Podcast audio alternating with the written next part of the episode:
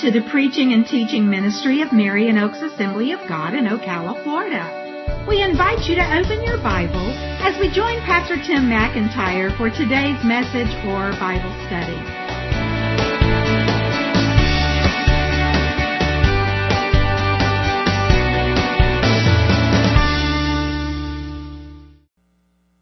Tonight we continue our Bible study series on answering tough questions. And we've dealt with a lot of different tough questions. You know, can we trust the Bible? What about the supposed contradictions in the Bible? And how do we know the Bible we have is the real thing because it's been 2,000 years and surely there's a bunch of corruptions and mistakes and stuff in there. I mean, we dealt with all that kind of stuff. You know, how can a good God send a love, uh, how can a loving God send people to hell? Why do bad things happen to good people? Lots of different questions we've dealt with. If you missed any of those, you can listen to them online on our website. If you don't know how to get there, I can tell you. The question we're dealing with tonight is, is slavery acceptable to God? Is slavery acceptable to God? If I took a poll, probably everybody would say, no, it's not. But yet we see slavery talked about in the Bible, both Old Testament and New Testament as if it's just a natural part of culture because it was a natural part of their culture. And we may not have as much trouble with that other than the fact that there is nowhere where we see Old Testament and New Testament where God himself or God through his people saying, don't do that. In fact, we see instructions for how to deal with slaves. And it's like, what's wrong with this picture? Okay. And it is uh, among all the other um, tough questions we've been dealing with, one of the things that keeps some people from wanting to believe in the God of the Bible, because how could I believe in a God of the Bible that sanctions slavery? Um, slavery has existed throughout most of human history, and it's a very dark stain on our own nation's history. And what's even worse is that there were so many white Christians, I'm talking about in our nation, who justified slavery based on God's Word. Now, it was a twisted understanding, a distorted understanding of God's Word, but they did that. But we often think, I shouldn't say we, many people often think, well, that was an issue from a while ago. You may or may not be aware of this, but there are more slaves in the world today than there ever have been in the history of the world. In fact, some have gone so far as to say that there are more slaves in the world today than if you take the rest of history and add it all up.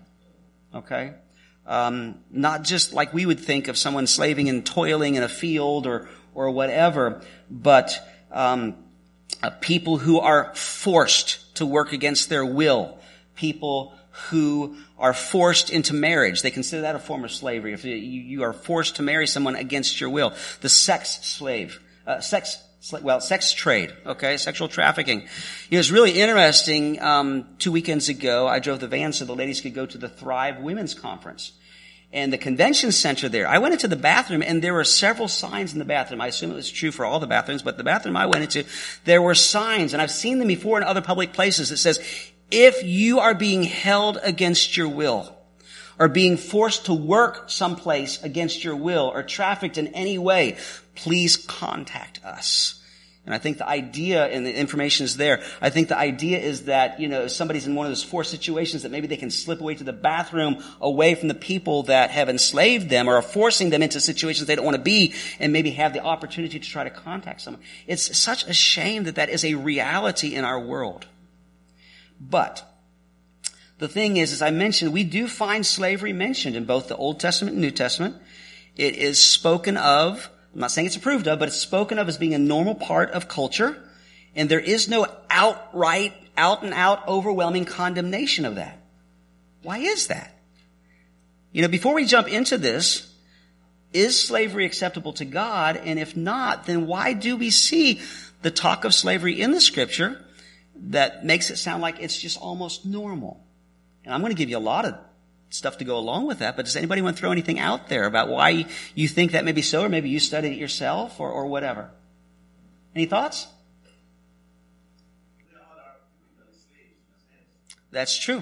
And I'm going to stop you there because you're doing too good of a job. and we're going to dig into that. But that is a key point. We're going to get to that in a couple of minutes. That the slavery we experienced in our nation and is experienced and has experienced, been experienced throughout history and other places of the world is almost like a totally different thing than the slavery that is portrayed as being somewhat normal in scripture.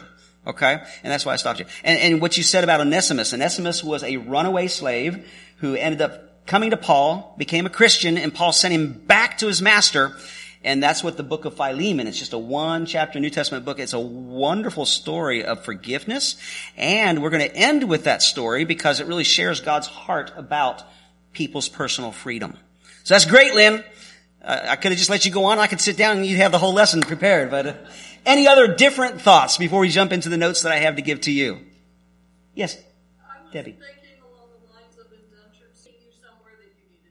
That is a very good comparison that many people make is that the slavery of that time, uh, riding along with what Lynn says, like indentured servitude, where you are doing this work, but you are getting a benefit from it.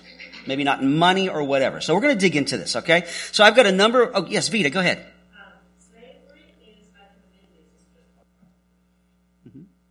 That is true. Slavery is a part of some cultures, but that doesn't necessarily make it right. And I know you're not saying that, but that's the point. See, that slavery was part of the culture of the Bible times, but it doesn't make it right. But why didn't they speak up more about it? And so that's what we're going to jump in and take a look at. The first point on your note sheet is this. The Bible nowhere presents slavery as part of God's design or as morally approved. Yes, slavery is talked about as being part of the culture. Instructions are given about it. All that kind of stuff. But there is nowhere where God says, it's a good thing to have slaves. You know, or, you know, gives, uh, God doesn't establish it. God doesn't commend it. If you were here last week and you've got a good memory, not as good as, not as, anyway, I, Anyway, this was a point we used in our lesson last week because we talked about something similar last week. We talked about does God approve polygamy? Because polygamy is all through the Old Testament, not so much in the New Testament, and you know, no strong condemnations. And this was one of the points then too. The, the Bible nowhere presents polygamy as part of God's design. Okay? Um, or is morally approved. And the same thing is true for slavery. God did not establish it. God did not commend it. God did not command it. Okay? And that leads to the second point, and this also was one of the points last week about polygamy. Some things that God, quote, allowed were not part of his perfect plan. Polygamy, jumping back to last week because it's a good example if you were here. If you weren't, you can pick up on that. Polygamy, God allowed, but it was never part of his plan.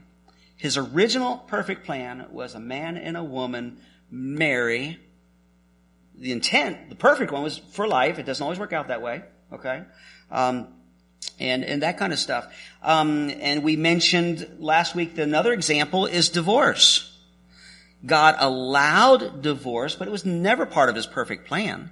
Jesus even said that when the Pharisees were arguing with him and said, you know, tried to trip him up and said, you know, well, can a husband and wife get a divorce for any reason?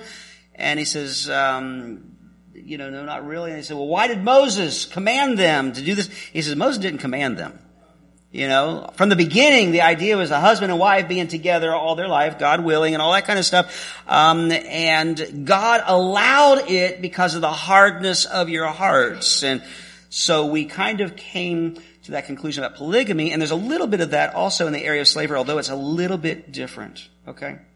Now, we're going to kind of lump this all together but I just want to say from the very outset that there are some differences between Old Testament and New Testament and the slavery and the things that were said about it, but most of the principles are the same. So we're just going to lump it all together. But as we talk about it, you know, in the Old Testament, the main way in which God communicated to his people right and wrong and all that kind of stuff was when he gave the law through Moses. Okay? And so that's where you would expect there to be talk about slavery. And there is, but there's not a, command that says don't have slaves. Okay. So slavery existed long before God gave um, the law through Moses to his people. We see that the law doesn't institute slavery, but it doesn't try to end it either. Instead, it regulates it. In other words, it says slavery exists. This is what you need to do about it. And that raises the question, why? Why didn't he just end it? If it's not good, why didn't he just end it? And we're going to get to that. Now, as far as the New Testament, of course, slavery existed long before the early church and the preaching of the gospel. And we got all kinds of teaching in the New Testament about a lot of different things. But, same thing as the law. The New Testament teaching neither approves slavery nor speaks against it, but it does give some instructions about if you find yourself in that situation. If you are a slave, or if you have slaves. And again, the question is, why didn't God speak through Paul and just say, stop having slaves? Okay? Why? We're going to dig deeper to that in just a bit. But can I tell you that the main thing that we really want to point out, or one of the main things we want to point out here, is the fact that God hates oppression of any form. That's the point number three here. The Bible consistently condemns oppression of any sort. Oppression, injustice, you know, you don't have to read very far in your Bible, especially as you go through the prophets where God is speaking about the biggest, you know, it seems like, well, not just seems like it is. The two biggest problems that God had with his people was that they chose to worship other gods or they mistreated each other. It's really interesting because what does the Bible say is the most, two most important things we need to do? Love God with all our heart, soul, mind, strength, and love other people like ourselves. And Jesus reiterated that. And those were the two biggest problems because God's people would turn from Him and worship other gods and they would mistreat each other. You know, there are so many prophets that would say, you wealthy, you know, you, you're mistreating the poor. You, you keep them under your thumb. You don't pay them their wages. You take stuff away from them, you know, all that kind of stuff. And God hated that. He condemns oppression and slavery is a form of oppression. Okay? Um, God clearly and overwhelmingly condemns people in power who use their power in cruel ways against others. Um, one of the sources I was using to study this said that um, uh, a guy had compiled over 60 different scriptures talking about God's hatred for oppression. I want to read just three of them. They're on your note sheet there. Exodus 22 verses 21 to 24. It says, you shall not wrong a sojourner or oppress him. A sojourner is a foreigner. Somebody coming through or somebody's moved close to you. You know, not just your neighbor or your family member. It's, it's someone who's come from somewhere else. You shall not wrong a sojourner or oppress him, for you are sojourners in the land of Egypt. God's basically saying, you remember how you were treated? You don't want to treat people that way. Okay? You shall not mistreat any widow or fatherless child. If you do mistreat them and they cry out to me, I will surely hear their cry and my wrath will burn. And I will kill you with the sword and your wives shall become widows and your children fatherless. And what's really sad is that that happened because of the sins of God's people. There are a number of times through history they experienced that. You know, from enemies that would come against them, God would allow them to punish them, to discipline them, to point them back to himself. They were taken into captivity, um, all that kind of stuff. Deuteronomy 24:14, God said, "You shall not oppress a hired worker who is poor and needy, whether he's one of your brothers or one of the sojourners who's in your land uh, or within your towns." Proverbs 14:31 says, "Whoever oppresses a poor man insults his maker, but he who is generous to the needy honors him." Now, the main thing that really helps us understand why is it that um, the Bible speaks of slavery as a cultural thing and doesn't have a lot to say about it at that time anyway against it is this next point. And it's exactly what um, Lynn had said. Um, and several others made comments along those lines. Number four, slavery in the modern world, and by modern we're talking about the last 400 years. Okay? Slavery in the modern world is very different from slavery in the time of the Bible. Very different. So as we think about the modern world, the last 400 years, the slavery that was in our culture, what are some things that you can throw out that were characteristic of the slavery that we had here in the United States? And it's true in other places too. Yes? It was forced. Yes. No choice. What else was consistent or what was characteristic of the slavery that was here? It was race based. Yes. Oh, you said rapes. I thought you said race. Well, well, okay. Yes, people were terribly mistreated. Okay. And, but what you, what I thought you said was true too. It was race based. Okay. Vita, what were you going to say? Okay. Any other characteristics of the slavery that we saw in our country here? Carlton. A deliberate attempt to wipe out the history of the culture. Okay. Anything else? Okay. Let me give you what I have on here. Some of them are the same, some of them are different. Uh, the first one is that slaves were f- forced into slavery by capture and sale. They were forced into slavery. And that is condemned in scripture.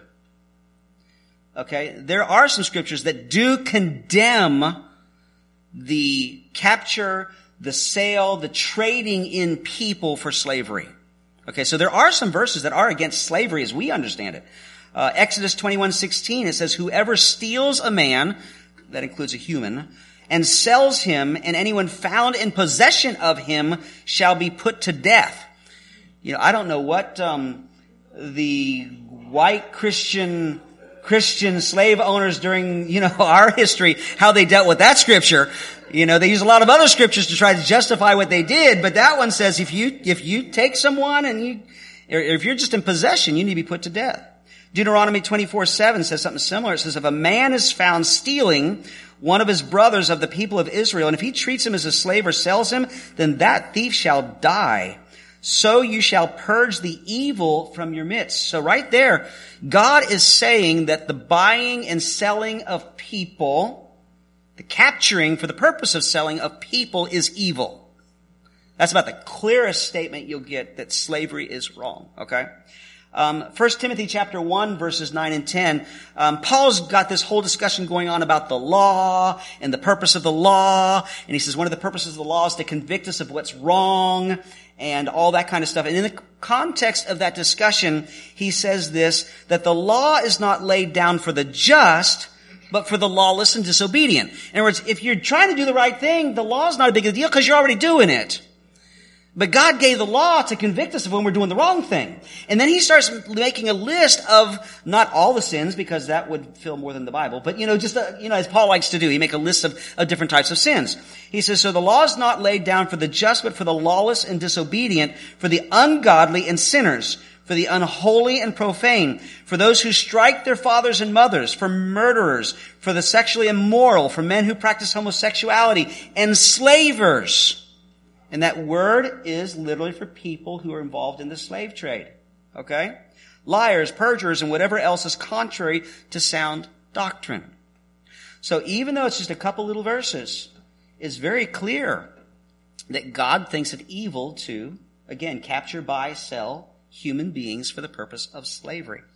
The second thing here, as far as the modern world, the last 400 years, is slaves had no rights, protections, or freedoms.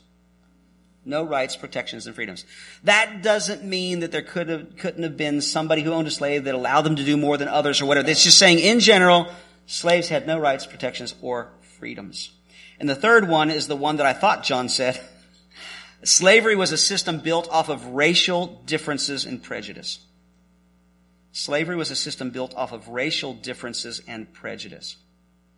It's interesting that the clearest example of slavery in the Bible that's like modern day slavery is when the Israelites were in slavery in Egypt. Okay?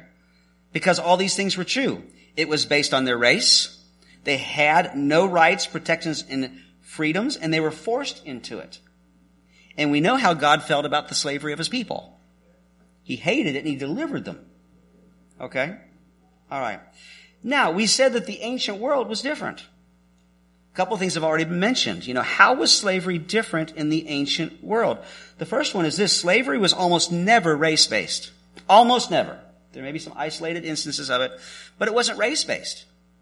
Alright? It wasn't a deliberate attempt to try to enslave a specific type of people, ethnicity, nationality, or whatever. Okay? And the second thing is the big deal here, and it's been mentioned in a couple different ways. Most people entered into slavery voluntarily to pay back a debt or to be taken care of during difficult times. Now, when we first hear this, like, wait a minute. Why would I volunteer to be a slave?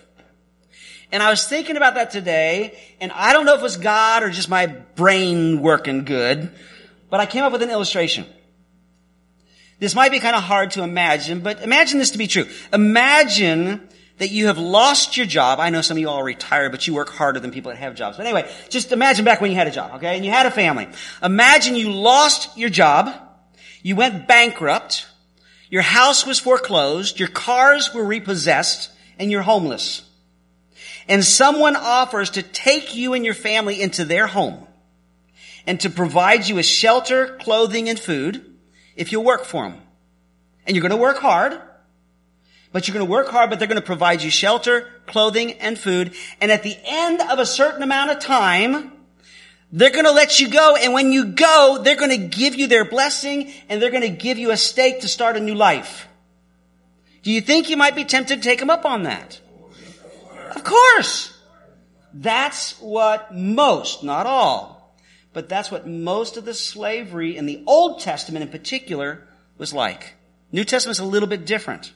Okay? People, you know, when you talk about a society where your prosperity and your day-to-day living and ongoing is based on your crops and your herds, and you have a famine, your fields are wiped out, you know, or sickness goes through your herds and your, all your goats die, you know, or your sheep, no more curry goat, you know. Do they make curry sheep? I mean, I've had curry goat, curry duck, curry goose, curry chicken. Do they do curry lamb? It's called what? Mutton curry. I haven't had that one yet. Okay. Oh, you guys from the Caribbean have fed me some great stuff. Yeah. Except for the goat's head soup. Anyway. Yeah, I, have had goat's head soup and that's enough for one lifetime. So. Alright, but anyway, where was I? I got myself totally and completely Oh yeah, imagine yourself in a famine or a drought or your crops die, your, your, your flocks are gone. And where do you turn? You know, unless you got a family member that can take you in or whatever. But there was there were things in society set up that it's like, okay, you can go work for somebody else who's not suffering right now. And you will be their servant, you will be their slave. They called them slaves, but it was voluntary. Okay?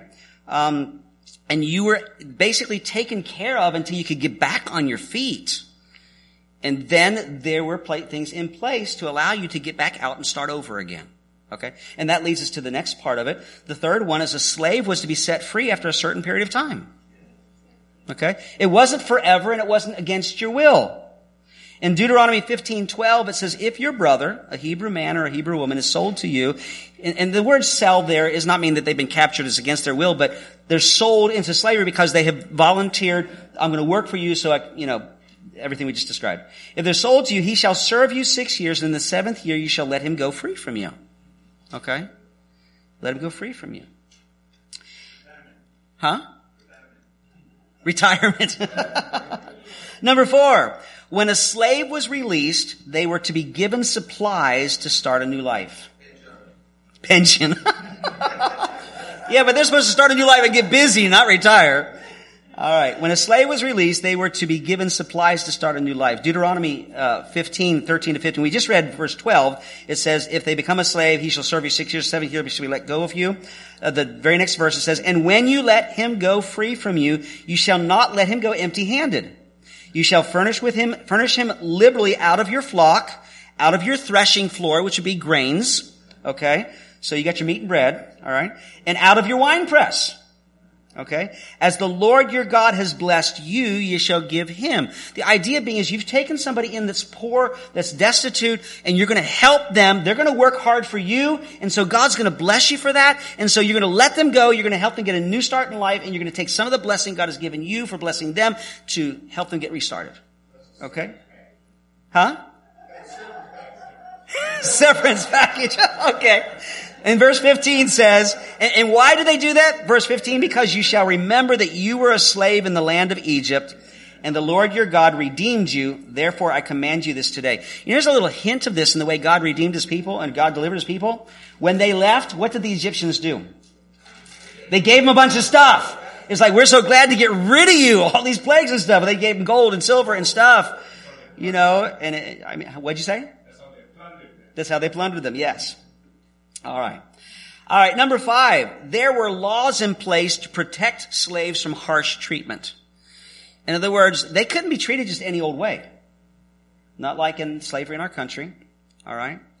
Um, slavery, for the most part, wasn't essentially oppressive. Now, Guarantee you, there were some bad people that were involved in this, and there were some that were oppressed, some that were mistreated, because that's human nature. You got that today when you don't have slavery, if you're just an employee or whatever. I'm just saying that didn't happen. But in general, slavery was not an oppressive, as oppressive of a thing. Okay? It certainly wasn't the optimal life you'd want.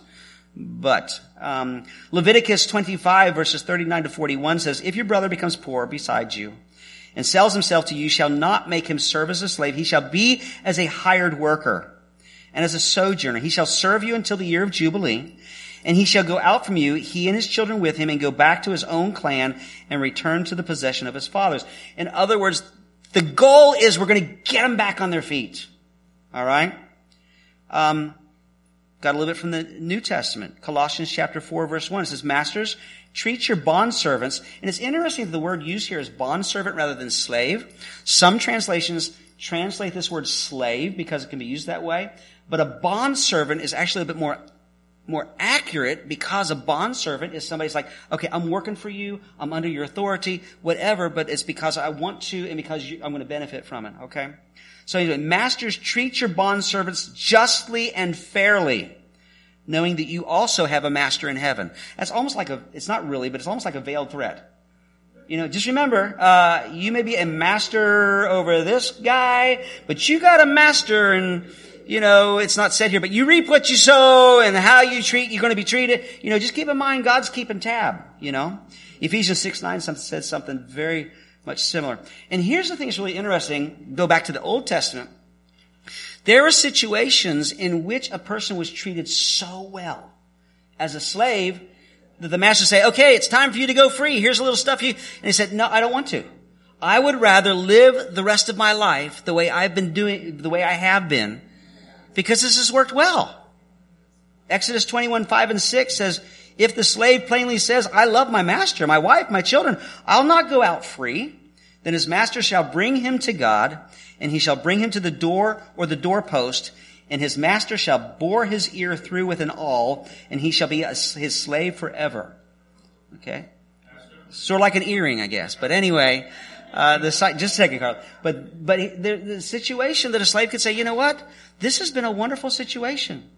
And, um, you know, and, and, it wouldn't be a thing of being, being lazy, like, well, you're taking better care of me and I take my, they had to work hard.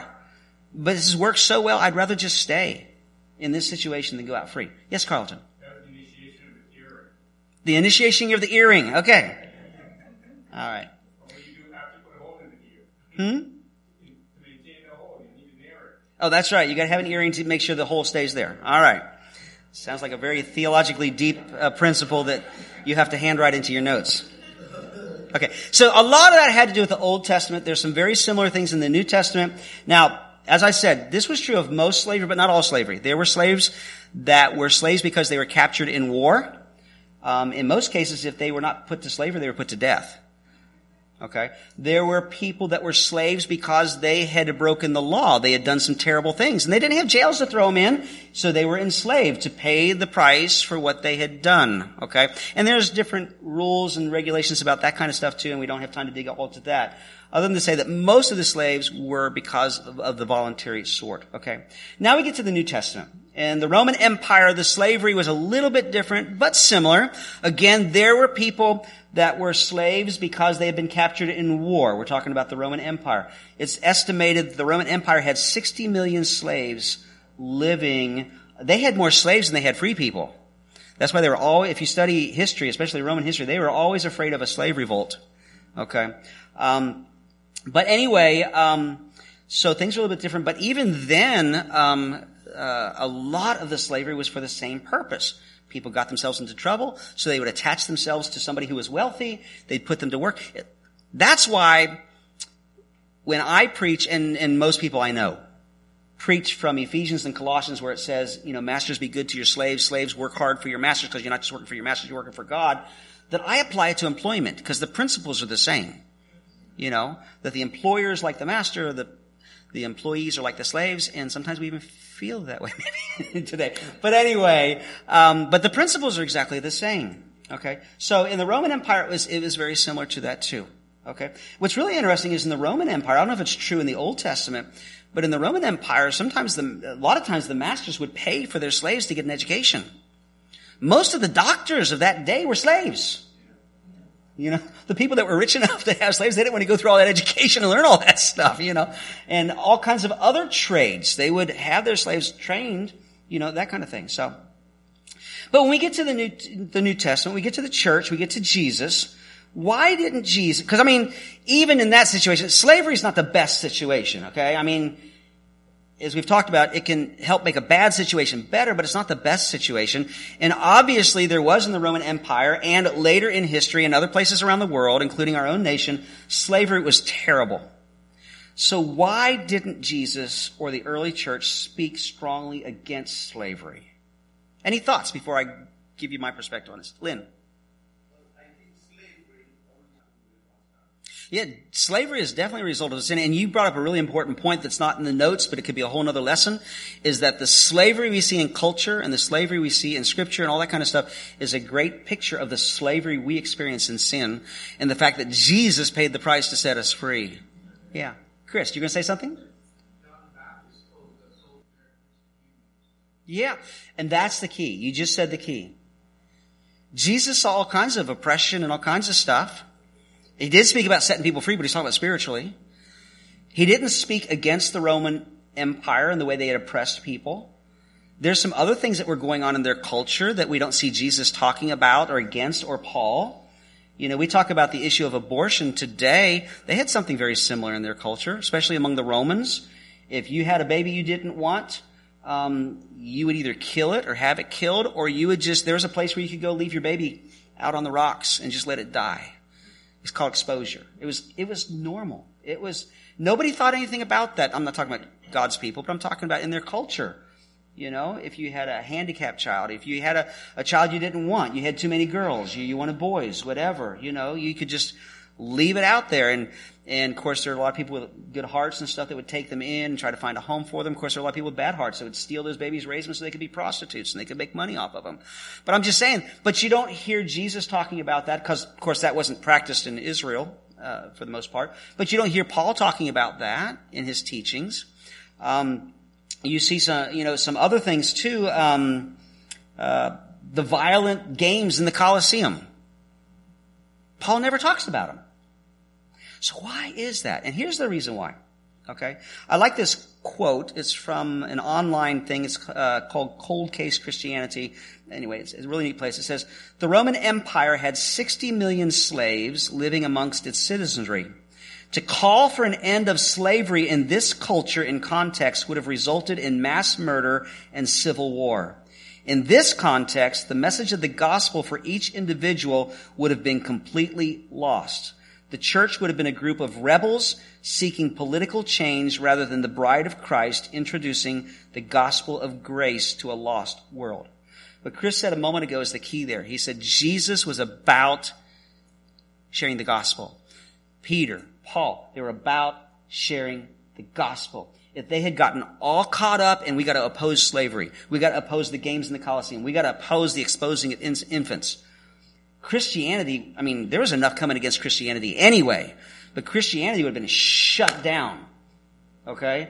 And, I mean, nobody can shut God down, but I'm just saying that that's why most people believe that God was like, okay, you guys preach the gospel. Preach the gospel. Preach the gospel. Uh, as, as people's hearts and lives are changed by Jesus Christ, the influence of those lives lead to changed families, changed plans, and changed cultures. So the idea was to change from within. You change people. You, can force people to live by certain laws and not do and do and stuff, but if it doesn't change on the inside, it doesn't mean make a permanent change. But you change people's hearts, then the change that comes out of it becomes permanent. And that's really how slavery was abolished, first of all in England, and then in the United States. It was people who were believers if you study the history at all, what was the name? Was it Wilbur Wilberforce or what? Whoever it was in England? Yeah, I mean, he fought. I think he fought for like 30, 40 years before they finally, you know, he. I'm sure he felt like giving up a lot, but he fought for like 30, 40 years in the government of Britain, and finally they shut down slavery, and then something similar happened in the United States is because of believers who had these convictions and they, they stood up and they lived out what they believed. Okay? All right, Vita. Yes, I just wanted to Yes, I remember I read that same newsletter. Yeah, we got a newsletter from one of our missionaries over in the Israel area. Okay. And he had shared some words from a fellow missionary that said it's so easy to take sides in what's currently going on over there. And there is right and there is wrong. Not denying that. But to remember that God loves all the people involved. And there's a lot of innocent people on both sides and that we shouldn't be as quick to take up sides as we are to love and pray for everybody involved in the situation. That's halfway summary of what he said. So anyway, so I like what Warren Wiersbe, great Bible scholar, said this. He says, the Lord chooses to change people and society gradually through the ministry of the Holy Spirit and the proclamation of the truth of God. Now that being the case, does this mean that Christians today shouldn't actively stand against evil and injustice? No. But we need to be careful that we don't get so wound up and excited about we got to take a stand for this that we don't share the gospel. The gospel is the priority. Because only the gospel that can save, and as we just said, it's only the gospel that can really change people's hearts that will lead to real change. Permanent change. Okay? All right. The last uh, line on your note sheet there, and you're just going to have to read Philemon yourself, but God's heart for personal freedom is expressed in the story of Philemon. Again, it's just a one chapter, one of the shortest chapters, uh, letter in the New Testament. Paul wrote to this guy who's a friend of his named Philemon. Philemon had a slave named Onesimus, which means useful. Onesimus ran away and there seems to be some indication that he may have stolen some things or done something wrong. Uh, it doesn't say that for sure, but when Paul writes him back and says, by the way, if you're still upset with Onesimus because of what he did, um, just take it out of my account. And you know you owe me. Paul uses a little bit of uh, emotional pressure there saying, you know, you owe me a lot because of what I've done in your life. Well, if Onesimus owes you something or you're whatever, just take it from my account, okay? But Paul basically says, you know, you had, Onesimus ran away from you and uh, he's become a brother in the Lord and now I'm sending him back. And Onesimus came back willingly, back to his master to turn himself in. And Paul says, listen, I want you to accept him back not just as your slave, but as a brother. In fact, Philemon 1, 15 to 16 says, For this perhaps is why he was parted from you for a while, that you might have him back forever. No longer as a bondservant, but more than a bondservant, as a beloved brother, especially to me, but how much more to you, both in the flesh and in the Lord.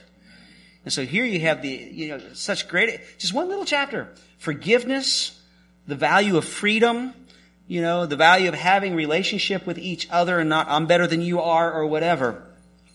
You know, it's, it's often been asked, it has been asked, well, I wonder if Philemon set Onesimus free. My opinion is that he did. Because if he didn't, he wouldn't have never let this letter get out. you know, when he got this letter, it's like, uh, no, I'm not doing that. But it's part of the New Testament, so I have a feeling he did. So as we wrap this all up, how do we apply a lesson like this? Well, first of all, it's important that we study this because it gives us clarity on God's position on slavery and other issues. Because we have the world coming against us and say, well, what kind of God do you serve if he agrees with slavery? Well, no, he doesn't agree with slavery. You know, this is the situation. It also helps us to have a better understanding so we can defend our faith. If someone says that, say, well, no, no, no, let me explain that to you. You know, this is what that was like, you know. Um, but I think it can be a challenge for us to make sure that we are more passionate about and more focused on sharing the gospel than we are about the cultural issues of the day. All right. Now, please be passionate about the cultural issues of the day. Be passionate about injustice. Be passionate about any place you see people being taken advantage of. Be passionate about any place you see people mis- being mistreated. Be passionate about racial inequality. Be passionate about the issue of abortion. Be passionate about all these things. But be more passionate about the gospel. Be more passionate about the gospel. And to whatever degree God leads you and you're able to fight against modern day slavery.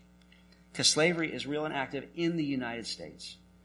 You know, we don't think of it, we don't see it, although it's a whole lot more out there now than it used to be because it's coming to light and more people are making a big deal of it. But um, they say that America is the biggest market for sex slaves than any place else in the world. That's really sad. So, pray against it, fight against it to the degree you can. If you haven't seen um, the movie Sound of Freedom, it's a good movie to watch based on some true stories of people that are getting people out of sex slavery and, and sex trafficking and things like that. But become knowledgeable so you can pray better and, and maybe do something about it too. Right, let's pray. Father, thank you for the time that we've had together tonight to deal with this tough situation of slavery. And um, Lord, it'd be so easy to think, well, that was from so long ago or it's from someplace else. But Lord, it's around us. We don't realize it. God, we pray for you to work in our world, Lord God. We know that uh, there's a lot of stuff that's going to happen before you make everything right. But God, we do pray against injustice. We do pray against slavery. We do pray against people that are forced to do things against their will. We pray against inequality, racial inequality, any other kind of inequality. We pray against oppression. And God, to whatever degree we can make a difference, help us to make a difference. But Father, I pray you'd give each of us a greater passion to share the only real solution to all these things, and that's Jesus Christ. And Lord, we pray, dear God, that you would work in the lives of people who are actively involved in these things. God, if you could change Saul, you can change anybody. Change, Lord God, the people who are involved in sex trafficking. Change those who are involved in oppression. Change people's hearts, Lord God. Father, we thank you and we praise you for your goodness to us. In Jesus' name, amen.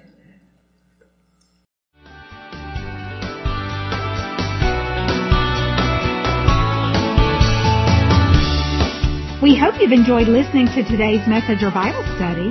For more information, please contact us at area code 352-347-3001 or visit us online. If you are interested in supporting this ministry, go to our website and click on the online giving tab. Our website address is www.marionoaksag.org.